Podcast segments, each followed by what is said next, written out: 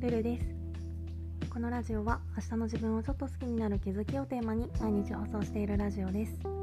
1日2回私なりの心地よい暮らしのコツや日常での気づきをお話ししています。もしよろしければフォローコメントなどお待ちしております。ということで今回は自分にも相手にも完璧を求めないというテーマでお話ししたいと思います。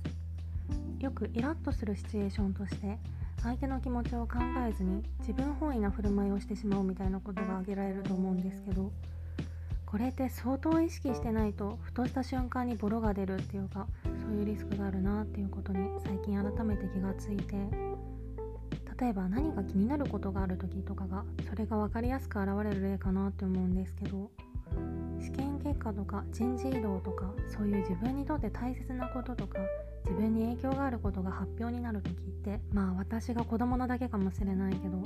どうしても落ち着いた振る舞いをするのが難しくて相手がそれに関する情報を持ってたりすると畳みかけるように探ってしまったりあとは相手は別に対して興味がないのにその話題ばっかり振ってしまったりついそんな振る舞いをしてしまいがちでそういう出来事が起こるたびにああまたやっちゃったと思って密かに後悔するんですけどでも人間理性だけで動いてるわけじゃないからいくら気をつけようと思っててもいざその場になるとその意識がすっぽり抜けてしまったりするんですよね。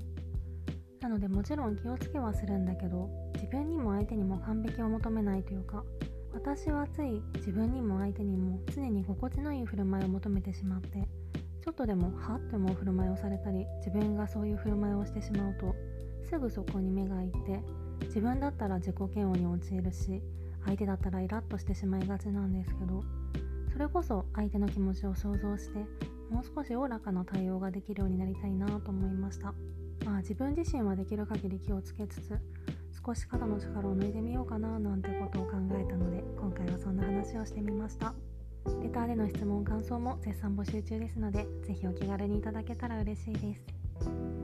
して現在 HSP 気質を持つ人が自己肯定感を高めて毎日を心地よく過ごしていくための方法をまとめたテキストを無料でお配りしています。詳細はこの放送の説明欄のリンクもしくは私のプロフィール欄のリンクからご覧ください。